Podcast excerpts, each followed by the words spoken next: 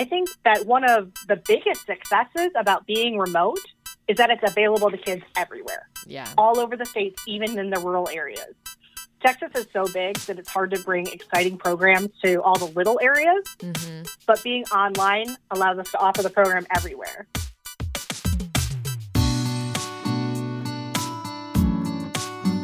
From the Outreach Department at the Texas School for the Blind and Visually Impaired in Austin, Texas, this is A Sense of Texas.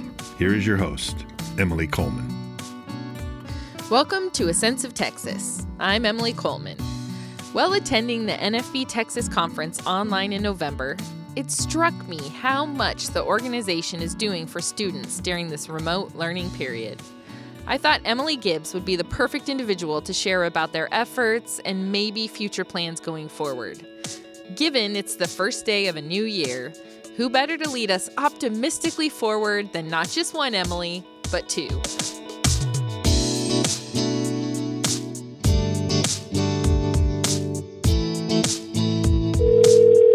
Hello. Hey, Emily, it's Emily. Hey, Emily, it's Emily. That won't get confusing at all. All right, so uh, why don't you just get started by introducing yourself and talking a little bit about your background? My name is Emily Gibbs. I'm the Director of Youth and Education Services for the National Federation of the Blind of Texas. I have a master's in education in teaching blind students from Louisiana Tech. Um, I've worked as a TVI in Louisiana, in Maryland, and Texas. And I've worked at a real large variety of kind of types of places too. I've worked at a camp for blind kids. I've worked in public schools. I've worked um, at, for the National Federation of Blind at the national level and now at the state level. Uh, so I've kind of worked all over the place in the last 13 years. How did you uh, get into the field? So it's kind of an interesting story. My best friend is blind, and I met her when I was in eighth grade. So I was 12. And at 12, she taught me Braille. And so we used to pass notes to each other back and forth in class because I knew Braille and she knew Braille and nobody else did. And she actually took me to my first NFB convention when I was 12. Oh, So I've been a NFB member for, you know, more than half my life. Oh my gosh, that's that's pretty awesome. I that was my other question I was going to ask you was um, how you became involved with the NFB. So why do you think their mission sort of resonated with you so much and you stayed engaged? I really like how the National Federation of the Blind is made up of and led by blind people. Because, especially as an educator, I think the idea of listening to blind adults about their lived experiences is really important and powerful. Most of our job as a teacher, anyway, is listening to people and trying to solve problems. And so that's what the NFB is trying to do too. So we're just listening to the blind adults about what their problems were and what their history is, and trying to figure out how to solve you know, their educational experiences and make them better. Your position is fairly new in Texas, right? It's only like a year and a half old ish. So, how did it come about, and um, what do you like most about your new role? Well, even before I had this exact position at the NFB of Texas, I worked a lot with Norma Crosby, our president, to create um, programs for blind kids here in Texas. And the more programs we create, um, you know, and I'm sure you see this too, the more programs you create, the more need you see. hmm And you know as well as I do that there seems like there's always more to be done in this field. So the more programs I worked with Norma on, eventually she noticed and decided there was enough work for a full time position, and that's when she created it. Were you a TVI in Texas um, as the job was being created?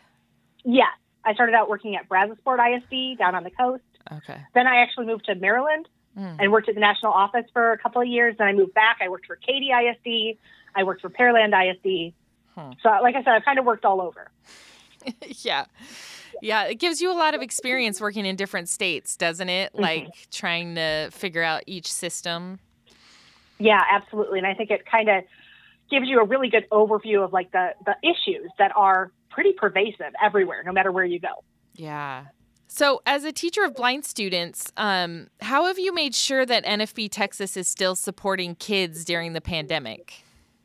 Well, you know, I think everybody started scrambling back in March to create a new way to do school. Yeah. And it's been interesting. Um, in the spring, um, NFB of Texas worked with the national office to create a series of videos and lessons to supplement the home curriculum because back in the spring, nobody was doing real in depth you know, remote learning. Right.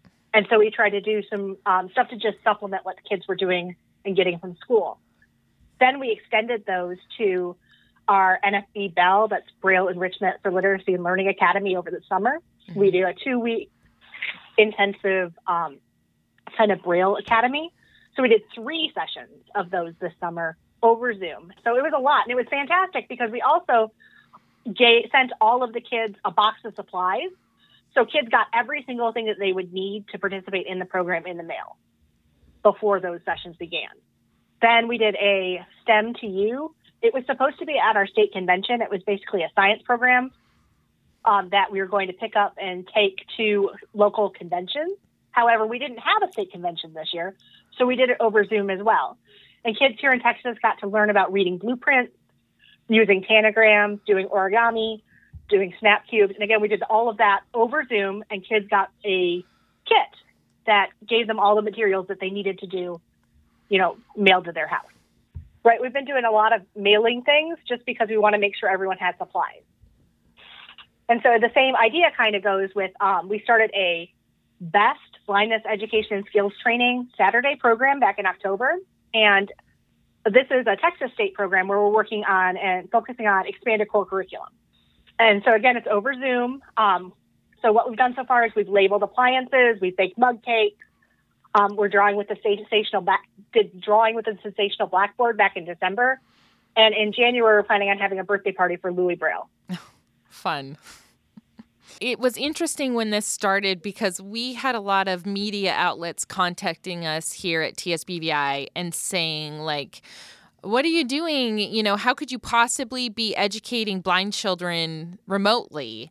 So, so what are some of the things that you have done to be successful with online delivery? Um, I think that mailing materials is a big one and making sure the kids have the materials that they need because a lot of times you can't be guaranteed what they already have at their house. So you want, if they want them to be successful, they have to make sure you, they have all of the materials directly in front of them. Right. And um, whenever we're doing Zoom, we are constantly reteaching um, the accessibility command. So, like how to mute, how to unmute on a variety of devices, how to raise your hand, um, all of that. We reiterate it every time that we uh, basically every time that we talk. So we want to make sure that the kids have the opportunity to speak out and participate. And if they can't work their device that they have at home, you know, they're not going to be able to unmute and say anything. And I found that reiterating exactly how to participate really makes the kids, even if they're kind of hesitant at first, if they keep hearing it, then by the sixth time you say it, then they start trying it. And you get a lot more participation that way. You know, isn't that true for uh, adults too? Right? Mm-hmm. Like I've found yeah. that in the Zoom meetings where we take a minute at the at the front end to go over housekeeping, it makes everybody mm-hmm. just kind of settle in and more comfortable in participating. Absolutely. What has been some of the challenges of doing the remote instruction that you're still maybe working through? Well, I mean, I think the the big challenge is that so much of what we teach is tactile. Mm-hmm. Um, you know, the biggest the challenge is that you have to describe things because you can't be right there helping your student hand under hand. Um, so you can get around that partially with parental involvement, but not all of our students' parents are available during the day to help. Yeah. So you just have to have really good descriptions, mm-hmm. and you have to really, you know, be very vocal about it and talk through what you're doing. Have you guys had a had a lot of success getting uh, families and students to sign up for your online stuff? Yes, I think that one of the biggest successes about being remote is that it's available to kids everywhere. Yeah. All over the states, even in the rural areas. Texas is so big that it's hard to bring exciting programs to all the little areas. Mm-hmm. But being online allows us to offer the program everywhere. And that's what I keep hearing is that you know, kids and parents and families are so excited because suddenly they have access and they have availability to these programs that they never would have come to their city before. What are you What are you all doing for uh, funding for your the kits that you mail out and that kind of stuff? We have some grant funding. And we're also getting donations from our various affiliates. Okay. But it, you know, it does cost money. But I mean, yeah. if you're not going to be in school, yeah, you know, you're funding that money somewhere else. Right. That's true, huh? So, um, so when the pandemic eventually passes, which I'm hoping is sooner rather than later. yeah, um, we all are. uh, what are what are some of the plans that you hope to carry out for for Texas students going forward? Well, the Bell Academy has always been the program of my heart. I've been involved with it since its inception here in the state of Texas. And the growth and the learning we get to see in those kids during the two weeks carries me through the rest of the year. So before the pandemic hit, we were planning our first ever residential Bell Academy here in the state of Texas. We wanted to do a retreat center we found where we're going to do an overnight program in the summer. And it's still a dream of mine to make that happen when it's safe. Mm. So someday I would like to see that come to fruition. Yeah. I remember you planning that, I think, for what would have been the summer of 2020. I remember you starting to talk about having that mm-hmm. residential option in the summer. Uh, mm-hmm. Yeah, it was supposed to be last August, and yeah. we did the, the in home edition instead. Right. Well, at least you have the groundwork laid out so that whenever mm-hmm. you can do it in person, you you've already started the planning for what that might look like. So you work a lot with um, with blind adults, with families, with students. You, I, I see you as somebody that kind of works. Well, you just know a lot of people and you have a lot of connections. So, just from what you've heard and and seen, what do you think are some of the things that blind students need most from educators like us or families? Like, what are some of the things that you think they're missing? Um, I think blind students need us to continue to be innovators. We need to continue to come up with new ideas, new ways to teach. We need to make sure that every day we're working to help every blind student work up to their live up to their potential mm-hmm. because I think there's so much focus and research and different ways to teach um, sighted kids. We need to continue working hard and coming up with new ways to teach our blind kids. So as for families, I think the best way to help families is to continue to listen and ask questions so we can help in meaningful ways things, of course, are going to change again when we see what life after COVID 19 looks like. Yeah.